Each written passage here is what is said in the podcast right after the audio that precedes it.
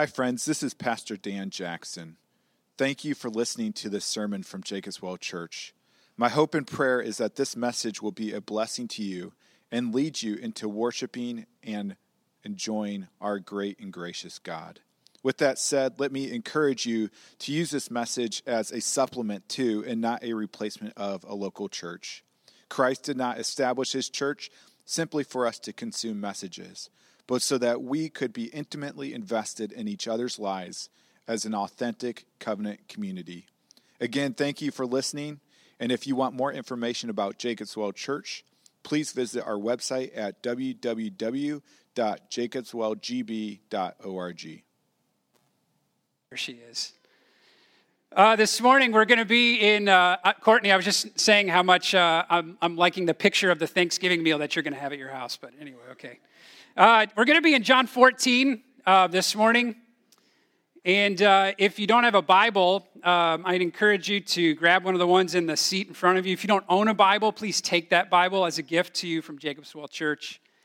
Um, just a, a, maybe a brief note, side note that doesn't have to do with this. Um, I just want to say thanks to those folks who came out last night to support uh, Ron Young, who we had a debate here, and uh, it was very lively. Uh, it was packed in here, um, and I would say maybe twenty-five percent uh, was folks from our church or our community here, uh, but thanks to Ron. Uh, I think Ron handled himself with grace and with truth, and, and I'm thankful that he represented uh, the scriptures well and, and why we like to celebrate the birth and and resurrection of Christ uh, throughout the year. So thanks, Ron, and thanks for all those who came.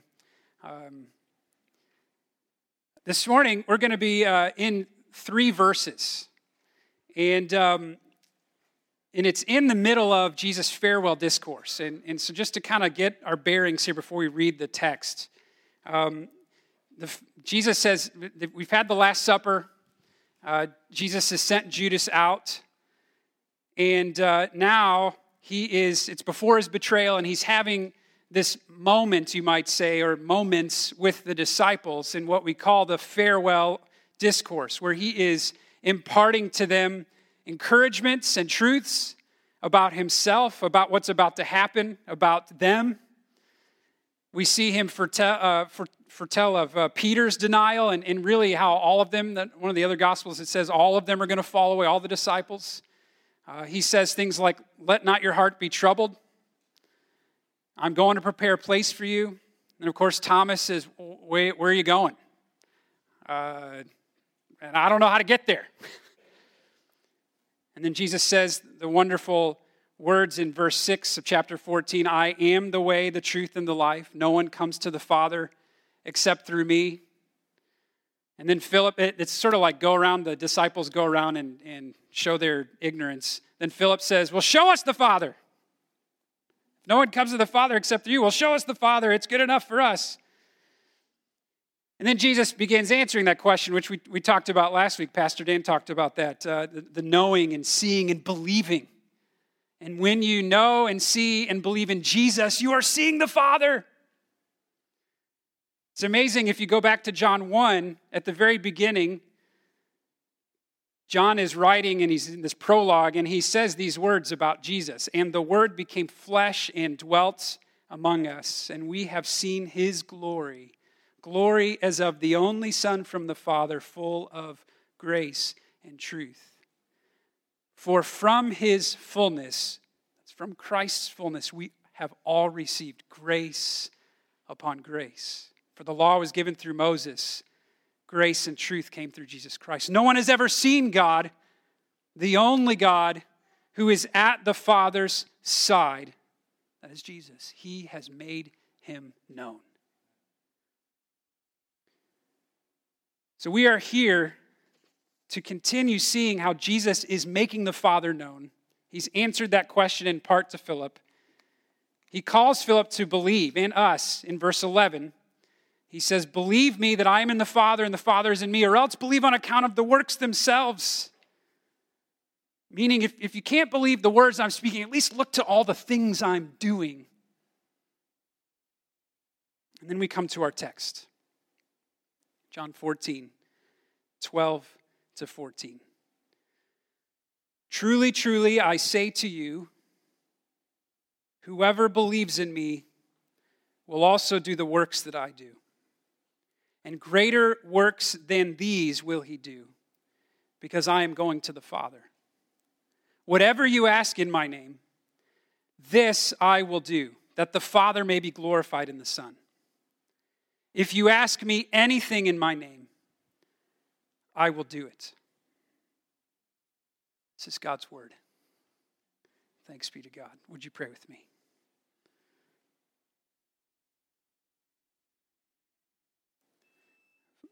Father, I come to you uh, in some trepidation with these words, Lord. Uh, you know that I have wrestled all week long, even up into the middle of the night last night, wanting to be faithful to your words. Lord, it's only by your Spirit that we can understand. And so I pray, as you've just promised, I pray now, Jesus, would you help us to understand this? Would you help us to have clarity? Would you help me to have clarity? Would you grant us eyes to see and, and ears to hear, Lord, and hearts that are willing to obey, and minds that can understand and perceive, Lord, so that we might see the Father and see Christ full of grace and truth. In the name, the only name by which we can pray and come to you, the name of our Savior, Jesus Christ, we pray, and for the glory of his kingdom. Amen. When I was uh, in high school, a friend moved into town, and the friend was from Wisconsin. And uh, he spoke a little funny. I grew up in Saint Louis. You probably think I speak funny. And uh, my friend talked a lot about sports, and in particular the Packers and the Badgers. They had Badgers stuff everywhere. And I heard all about the greatness of the Packers, the greatness of the Packers. Uh, a few years later, quite a few years later, I was serving as a youth pastor in a church, and there was this, and this was in southern Illinois, there was this young man who walked in wearing this Packers jacket. He wore it everywhere. Just Packers cap, Packers jacket, and, and again, I heard about the greatness of the Packers from this young man. About a year, or maybe maybe a year and a half, year and three quarters ago, I uh, I came up to Green Bay with my family and, and visited with Pastor Dan and, and his family and the elders here as we were talking about moving up here. And we got this gift basket from Angie. And in there, we just had, we had a five-week-old baby. And in there was a bib. It was a Packers bib. And I got a cheese head. The greatness of the Packers. Then we move up to Wisconsin, and here we are. I hear about it. I, I go to restaurants, and, and I hear about the greatness of the Packers. I go I go out to the mall, and I hear about the greatness of the pack, Packers. Now, here's the thing, guys. I, I didn't grow up here, so, so I don't mean to offend, but I'm not seeing, my personal experience is not matching up to the greatness of the Packers that I've been hearing about for twenty-five years. My personal experience doesn't seem to match what everybody says about the Packers. Maybe your experience is different. You see, there, there are times when, when, as a Christian, our experience doesn't seem to match what Jesus is saying. When's the last time any of us in here have instantly healed someone in a moment? When's the last time that you remember that Jesus always does whatever you ask? He doesn't always do whatever I ask him. So as I read this, I'm, I'm, I'm sort of forced to ask some questions. Maybe I don't have enough faith. There are some in, in our country, sadly, who would say that that's, that's the problem. Here's a quote from some, someone, I'm not going to say who this quote's from, But the quote says, miracles and the working of miracles are part of a live, of living a spirit-filled, spirit-directed life. If you are willing to be used by God in this way and obedient to follow the Holy Spirit's leading, then miracles are not only possible, but probable. And this is talking about physical miracles. I don't know if I have enough faith for that. But yet I'm reminded when Paul tells Timothy, if we are faithless, he remains faithful, for he cannot deny himself. So maybe it's not about whether I have enough faith or not. Maybe it's about Jesus. Maybe, maybe he doesn't really mean this. Maybe he's speaking in grand hyperbole. Whatever you ask, I'll do it. But this would suggest that God's word isn't reliable, right? Doesn't Jesus say in John ten thirty-five that scripture cannot be broken? And doesn't Hebrews six eighteen say that it's impossible for God to lie? So that, that won't do. So where does that leave us? I think it leaves us with a third option. There's always a third option, isn't there? An option that doesn't have to do with the measure of my faith or your faith, or an option that leads us to question The, the truthfulness or the veracity of Jesus' words. Is it possible that we, like the disciples, have misunderstood what Jesus is saying? I mean, most of John fourteen is all about Jesus trying to clear up misunderstandings. In fact, a lot of the Gospel of John is Jesus trying to clear up misunderstandings with his disciples. Is it also possible that we just might underestimate what is true of those of us who trust in and follow Jesus? Could it be that we underestimate Jesus' promise? Could it be that, that our trouble with these verses is that we don't value ourselves and our position in Christ as much as he does? Could it be possible that we have distracted ourselves so much with the lesser things and lesser pleasures of this world and even have become accustomed to them that the thought of doing greater things than Jesus seems absurd? And yet, what does Jesus say? Those who trust, who believe, will do. Not might do, not maybe will do, not possibly. He says, will do greater works than I do. So what does this mean? And how is it possible? So we're going to look at, you can see the headings in your bulletin. So let's talk about these greater things for a few moments. The things that are greater. Jesus calls his disciples to faith, and he says in verse twelve, he makes this astonishing promise. Truly, truly, or most assuredly, I say to you, or verily, verily, or amen, amen, I say to you, whoever believes in me will also do the works that I do, and greater works than these will he do. I, I translated this myself because I really wanted to get this right. And the translation says something like, and he will do the works I do and also greater things. That's literally what it says. Because I am going to the Father. I have a one-year-old daughter. You've probably heard me talk about her. She is the second most precious girl in my life, my wife being the first. There's something my daughter loves to do. She loves to color.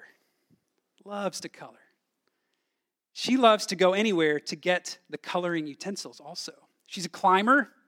The other day I had to pull her off of my son's desk. She climbed on a chair. She's one.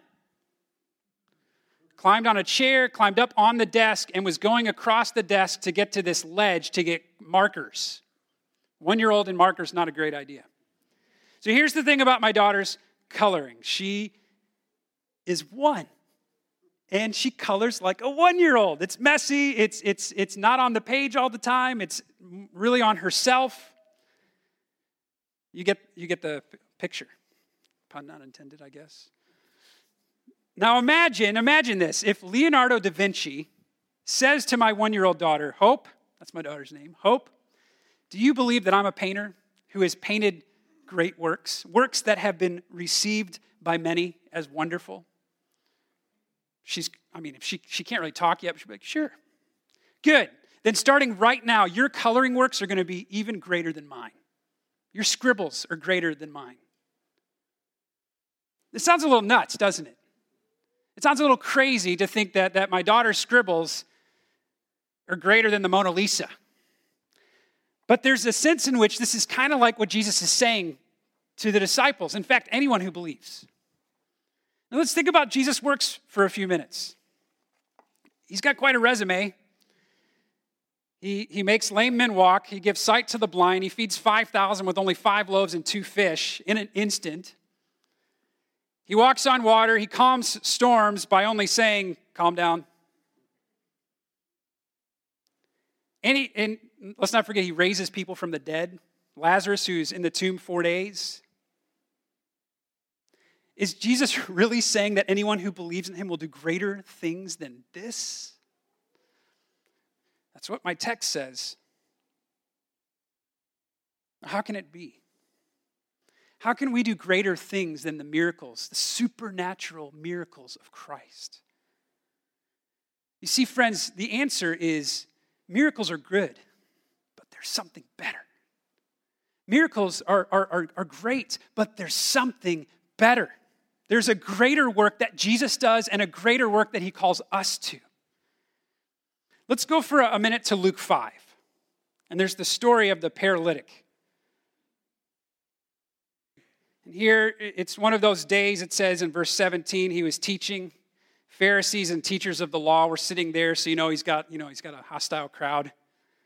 They'd come from every village of Galilee and Judea, from Jerusalem. And the power of the Lord was with him to heal. Kind of interesting. That's a whole other sermon right there. And behold, some men were bringing on a bed a man who was paralyzed. And they were seeking to bring him in and lay him before Jesus, but they didn't find a way. And you know how it goes. They go up on the roof. They're, they're persistent. They dig out the, the, the roof. They pull it back, the thatches and whatever the roof was made out, and they lower the man down right before Jesus. What's the very first thing Jesus says to this paralytic man on the mat? You know the story. Man, your sins are forgiven. He doesn't say, get up and walk. He doesn't say, wow, wow you've, you've come a great way. Let's get you off of that mat. No, he says, your sins are forgiven. He doesn't even give an indication to the guy that he's going to heal him physically. He says, your sins are forgiven. Of course, this, this doesn't please the scribes and the Pharisees. They begin to question Jesus, and they said, who is this? Who speaks these blasphemies? Who can forgive sins but God alone? Now, this goes back to the Old Testament, which we're told, like in Micah and other places, that only God can forgive sins. Only the Holy One can forgive those who have sinned against him. So if Jesus is saying this, he's either blaspheming God or he's making a different claim. Jesus perceived their thoughts, and he answers them. This is verse twenty-two. Why do you question in your hearts? Which is easier to say, your sins are forgiven you, or to say, rise and walk? But that you may know that the Son of Man has authority on earth to forgive sins. He said to the man who was paralyzed, I say to you, rise, pick up your bed, and go home. And immediately he rose, picked up what he had been lying on, and went home glorifying God. Don't forget that last part. So which is the greater work here, friends? All of us sit here and go, well, I mean, I can't heal anybody, so forgiving sin seems to be the, the, the easier thing, right? That's that's easier. I can't for, I can't heal someone. I can't get make someone walk, but I can forgive. Is that what Jesus says, though? Is that the easier thing? See, according to the Bible, the reason God can only forgive sin is that forgiveness of sin requires bloodshed. It requires that each person must pay the penalty for their sin with their life, meaning eternal death and damnation is the penalty for sin. And so, when Jesus tells the paralytic man, your sins are forgiven, he is in effect saying, you don't owe God the sacrifice of your life. Instead, I will sacrifice my life for you. Now consider Jesus' question again, which is easier? Physical healing or forgiveness of sins that comes at the cost of his own life? See, the, the truth is, the work Jesus came to do is not, not not primarily or, or, or only to perform miracles. Those are good, but there's something better. The miracles, in fact, serve to prove that God, that he, Jesus is God, and he has the authority to forgive sins. They are signs. That's what John calls them all throughout the gospel. Signs pointing to something greater. What is that greater thing? We'll go back to John, John five. We're doing a little Bible calisthenics this morning. Jesus, in fact, you know the great thing about Scripture is Scripture interprets Scripture. Did you know that? It's the great thing about Scripture. It interprets itself. It's wonderful. And in fact, in John five, Jesus actually tells us what the greater works are. Answer key. He's healed the, the, the invalid man by the pool at Bethesda. Remember the guy, every time the water stirred, he couldn't get down to the water. And Jesus finds him there and, and says, do you want to be healed? I love that. You want to be healed? Okay. After he heals the man, they get on to, it's the Sabbath, and they don't, the Pharisees don't like that. They get on to him, they plot to kill him, so forth and so on. And then Jesus says, verse seventeen, chapter five, my Father is working until now, and I'm working. Sorry, I got to work on the Sabbath. If you call me healing someone like this, working, I got to do it. Then they, it says in verse eighteen, they, they start seeking to kill him all the more. I'm not sure, like, how did they ratchet up their, I mean, we we're already trying to kill you, now we're going to kill you all the more. I'm not sure. I mean, it, anyway, maybe they just got more anxious. Because he's calling himself God. He's making this claim that he is equal with God. And so Jesus answers them in verse nineteen. Truly, truly, I say to you, listen up. That's what, that's our indication. Listen up. The Son can do nothing of his own accord, but only what he sees the Father doing. For whatever the Father does, the Son does likewise. So he heals on the Sabbath because the Father says, heal on the Sabbath. Work, do this work that I've given you on the Sabbath, on this day. In fact, do it every day. Verse twenty, for the Father loves the Son and shows him all that he himself is doing, and greater works than these. Does that sound familiar? Greater works than healing and physical miracles and, and uh, giving sight to the blind and healing lame than that I'm going to show you, so that you may marvel. And what are these greater works? Verse twenty-one, just as the Father raises the dead and gives life, so also the Son gives life to whom he will. For the Father judges no one, but has given all judgment to the Son, that all may honor the Son just as they honor the Father. Whoever does not honor the Son does not honor the Father who sent him. Truly, truly, I say to you, whoever hears my word and believes him who sent me has eternal life. He does not come into judgment, but has passed from death to life. Friends, the greater work is the resurrection of dead people, spiritually dead people. That's the great work that Jesus speaks of. It's greater than giving physical healing to a lame man. It's greater than, than raising Lazarus from the dead. Because by giving spiritual healing, resurrection life to someone who is dead in their trespasses, they are saved from eternal damnation. J C Ryle comments and he says this. He says, there is no greater work possible than the conversion of a soul. We'll go back to John fourteen. Let's consider what Jesus is saying through this lens, that the greater work is the life-giving work that God does in the hearts of men and women. He's calling us to be about that work. Greater works will you do. See, the promise here isn't merely that we're going to go out and attempt to proclaim the gospel, attempt to proclaim the life-giving, transforming power that we find in Jesus. No, that the greater work is that when we tell others, they will be changed. He says, you will do greater works. When believers tell others about the life-giving, transforming power of Jesus, lives will change. The lost will be found. The spiritually dead will be raised to life. Unbelievers will believe and souls will be converted. Friends, do you believe that this is part of your greater work? To proclaim the gospel in, in, in your homes, in your neighborhoods, in your community, at your workplace. And know that God will do the work in the person's heart.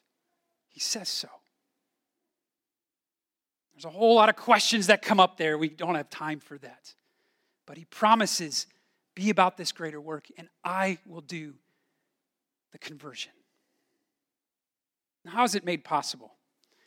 It's made possible, Jesus says, because I'm going to the Father.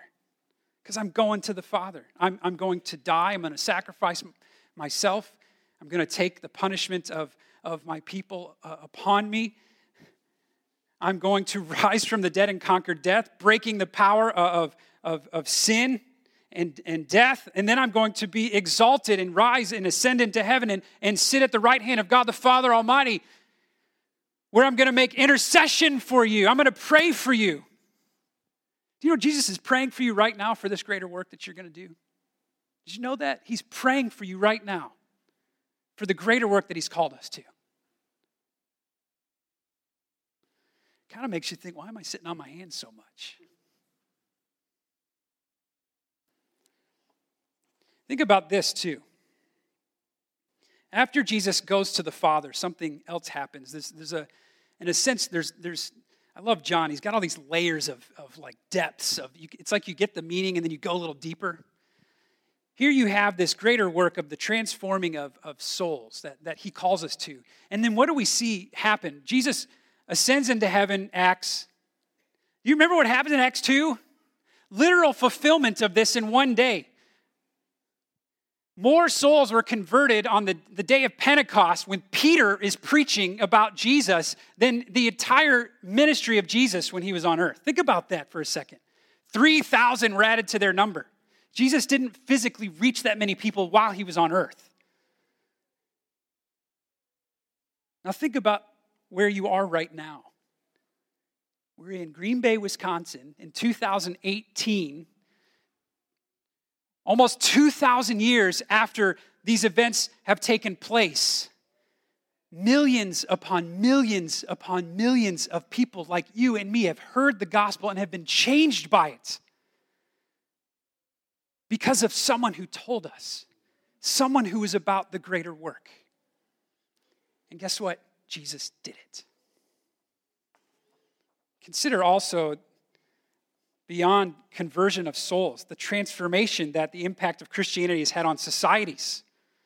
R C Sproul uh, spoke to this. He said once, if you look at the record, you will see that it was the Christian church that spearheaded the abolition of slavery, the end of the Roman arena, the whole concept of education, the concept of charitable hospitals and orphanages, and a host of other humanitarian activities. Because of Christians, greater things than these will you do because I go to the Father. And in a little while, as we continue in John, we're going to even see that because Jesus goes to the Father, he sends us a helper. And he can't send the helper to us unless he goes to the Father. So how are we going to do these greater things? Well, let's keep reading. How are we going to do these great things? Verse thirteen, whatever you ask in my name, this I will do, that the Father may be glorified in the Son. If you ask me anything in my name, I will do it. Now, I was reminded last night, I was talking with with uh, with someone and about this passage, and they were saying, you know, you remember that movie uh, with, with uh, I think, I think is it Adam Sandler, Bedtime Stories, you know, and he's like, he just reads the story and it all starts happening. Once upon a time, you know, we're we're talking about that, weren't we, Ron? You know, just starts he just starts saying these things and they just start happening. Friends, that is not what Jesus is talking about. The context is helpful here. I mean, these verses follow right after verse twelve. It's not an accident that they follow right after verse twelve. It's not an accident uh, that, that they're exactly where they're at. In fact, Jesus keeps coming back to this same thing over and over again. In fact, there's seven times, would you believe that in John's gospel? Seven times he uses the phrase, in my name. Do this in my name. And it, it's all going to happen in these next uh, couple chapters here. See, Jesus is not saying that, that anything you, you name and claim will be done for you. And friends, I, I've got to warn you, anyone who tells you otherwise is lying to you. Or they're, they're just plain not paying attention to the whole of Scripture. Jesus qualifies this statement, and he says, whatever you ask in my name, in my name. Uh, Pastor Dan mentioned a little bit ago about this, this concert we're going to do, and um, it's a concert that my family and I, we, we Andrew Peterson has been doing this for t- almost twenty years. And um, my family and I have gone, we've been to, I think, about three of the shows through the years. And we we love it. In part, we love the music. But we also have a friend who's in Andrew's band, uh, someone we went to college with. Um, and his name's Ben Shive. Ben, if you ever hear this, I'm talking about you. Went to college with Ben. And uh, and one day I was, we were texting or emailing, and he said, hey, you guys going to be able to come to the concert? We're like, I don't know, you know, it, we don't have tickets, and I think we were probably in seminary and poor, and he's like, I can get you tickets. I can get you tickets. We were like, great. He said, just tell them when you get there, just say your name and say Ben Shive. I said, okay. So we go to the counter, and we say, we'd like our tickets, Ben Shive. In the name of Ben Shive, give us our tickets. And guess what? We were given the tickets. The name and character and person of Ben is the one who assured the request that we asked for. Now imagine if I, after the concert, I went to the movie theater down because I needed some more, you know, entertainment, and my wife and I weren't tired, and we go to the movie theater, we go to the ticket window, and we say, two tickets, please. We know Ben Shive. They're not, they don't care less. They don't know Ben. Or imagine if I went down to the car dealership at, later on, this is a long night, and I and I said, hey, I'd like you to give me that brand new Ford F one fifty with all the bells and whistles. I know Ben Shive. They're going to kick me out, right? You see what I'm getting at? When, when I requested the tickets for the concert on the basis of my friendship and the good name of Ben Shive, they gave me the tickets. Not because I asked just right or because I magically said, in the name of Ben Shive, but because Ben wanted me to have the tickets. It was his will and purpose to give us those seats at the concert, and it was at his expense. It wasn't Ben's will that I should have a new pickup truck or go to the movies at his expense, no less. It seems silly to think like that, and yet how often do we pray and think and just add in Jesus' name and think somehow God is obligated to answer our prayer?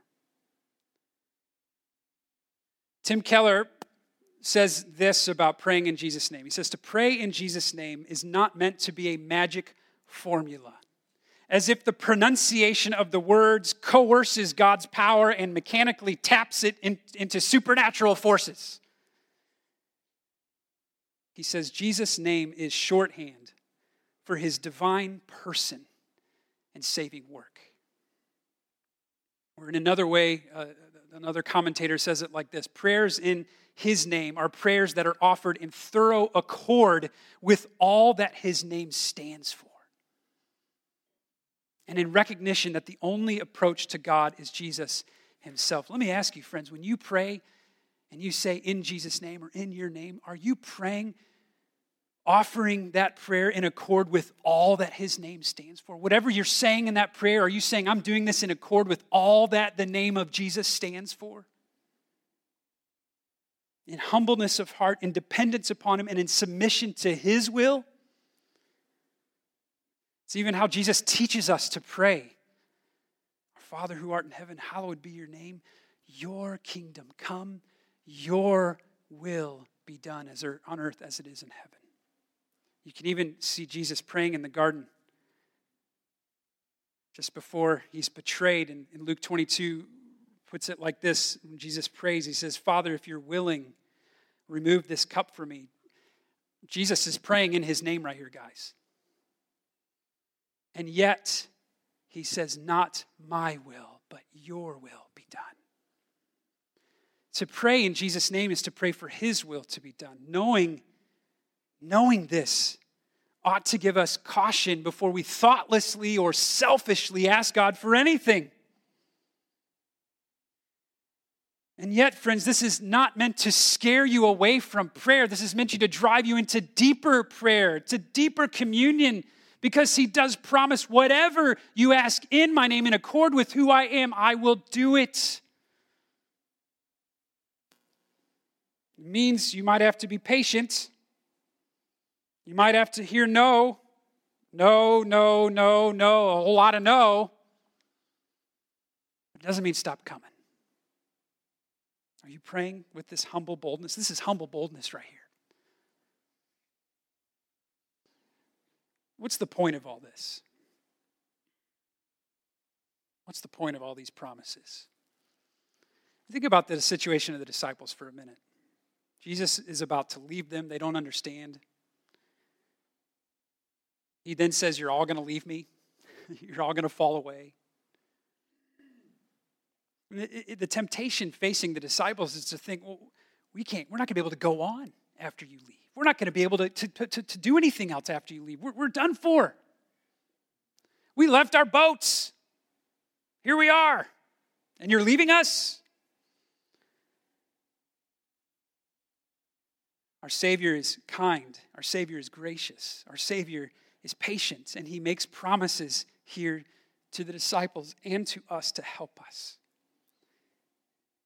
See, the, the first reason or the point of these is Jesus is thinking about our good and our encouragement. In fact, in John sixteen, verse one, he actually says, "I'm saying all these things to you to keep you from falling away. I'm saying this to bring you comfort and to empower and equip you to do gospel work." It is a greater thing that we are going to be separated in bodily form, and yet we're going to be united by my Spirit. That's a greater thing, says Jesus. It's a greater thing that though we are going to be separated, you are enabled by my Spirit to trust and serve me. It's a greater thing that we're going to have communion and fellowship together through prayer. It's a greater thing that though we're going to be separated in bodily form, we can see, you can see God at work in the world as you proclaim the gospel. That's a greater thing, says Jesus. It's a greater thing that Jesus answers our prayers. He doesn't, he's not obligated to answer our prayers, and he does. Hallelujah. Which leads me to the second and, and, and, and far more important reason Jesus makes this promise. He says it in verse thirteen, "This I will do, that the Father may be glorified." That the Father may be glorified in the Son. On March seventh, twenty twelve, twenty twelve, my son Clay, who was two weeks old, was diagnosed with hydrocephalus. It's this, he had this excess cerebral spinal fluid on his brain, and he had enlarged ventricles. The next day, actually, yep, the next day, March eighth, he successfully underwent brain surgery, and a shunt was put into his body. From that moment on, my wife and I began to pray very specifically, asking God to physically heal our son Clay on this side of eternity, so that, so that God would be glorified. We specifically started praying that. I, I went back and actually found some old emails. We asked some friends to join us in praying that. I sent an email out on, uh, I think it was March tenth. On June twenty-fifth, twenty eighteen, that's this year, we listed our house for sale. My wife and I began praying and asking God to sell it. My wife, who has far greater faith than I do, specifically asked God to sell it for a very specific amount of money. Five days later, we had accepted an offer on our house, and the offer was nine hundred dollars over the specific amount my wife had asked God to give. On April thirtieth, twenty fifteen, God chose not to heal my son physically, but to call him home to glory. Why do I bring these up? In both cases, we were praying for God to be glorified. In both cases, praying in Jesus' name. In both cases, praying according to the character and will of Christ, asking God for something. Why did God choose to answer selling a house for a specific amount of money, a seemingly far less significant thing in my mind, and not answer the prayers that we had for the physical healing of our son, Clay? Did we do something wrong? Were we not praying with enough faith? We had more faith in selling our house than we did in the healing of our son? No. John nine, Jesus says this about a man who was born blind.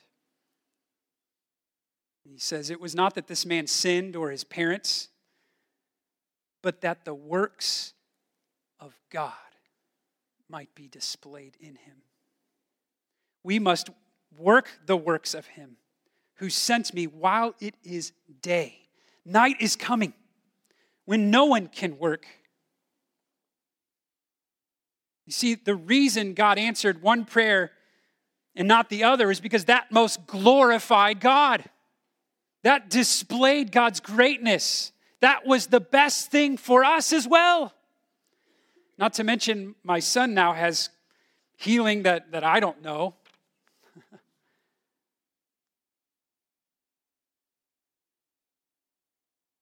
I love the, the hymn, and I'll close with this. I'm probably going long. The hymn, "Holy, Holy, Holy." I remember the, the morning after my son died, it came on. It was on the, the radio, or, or we had an iPad playing, so not like not your regular radio. You don't hear these kind of great hymns on the radio. But the hymn came on, "Holy, Holy, Holy." And I remember staying there in the kitchen, not understanding, and hearing the words in the fourth verse. "Holy, holy, holy, Lord God Almighty, all thy works, praise thy name." All of his works. And friends, that is greater. He does the work, and he calls us while it is day to be about his work, the work of his gospel and prayer. When you trust in Jesus and pray in his name, you will do greater things and God will be glorified. Let's pray together. Gracious God, thank you for your faithfulness to us,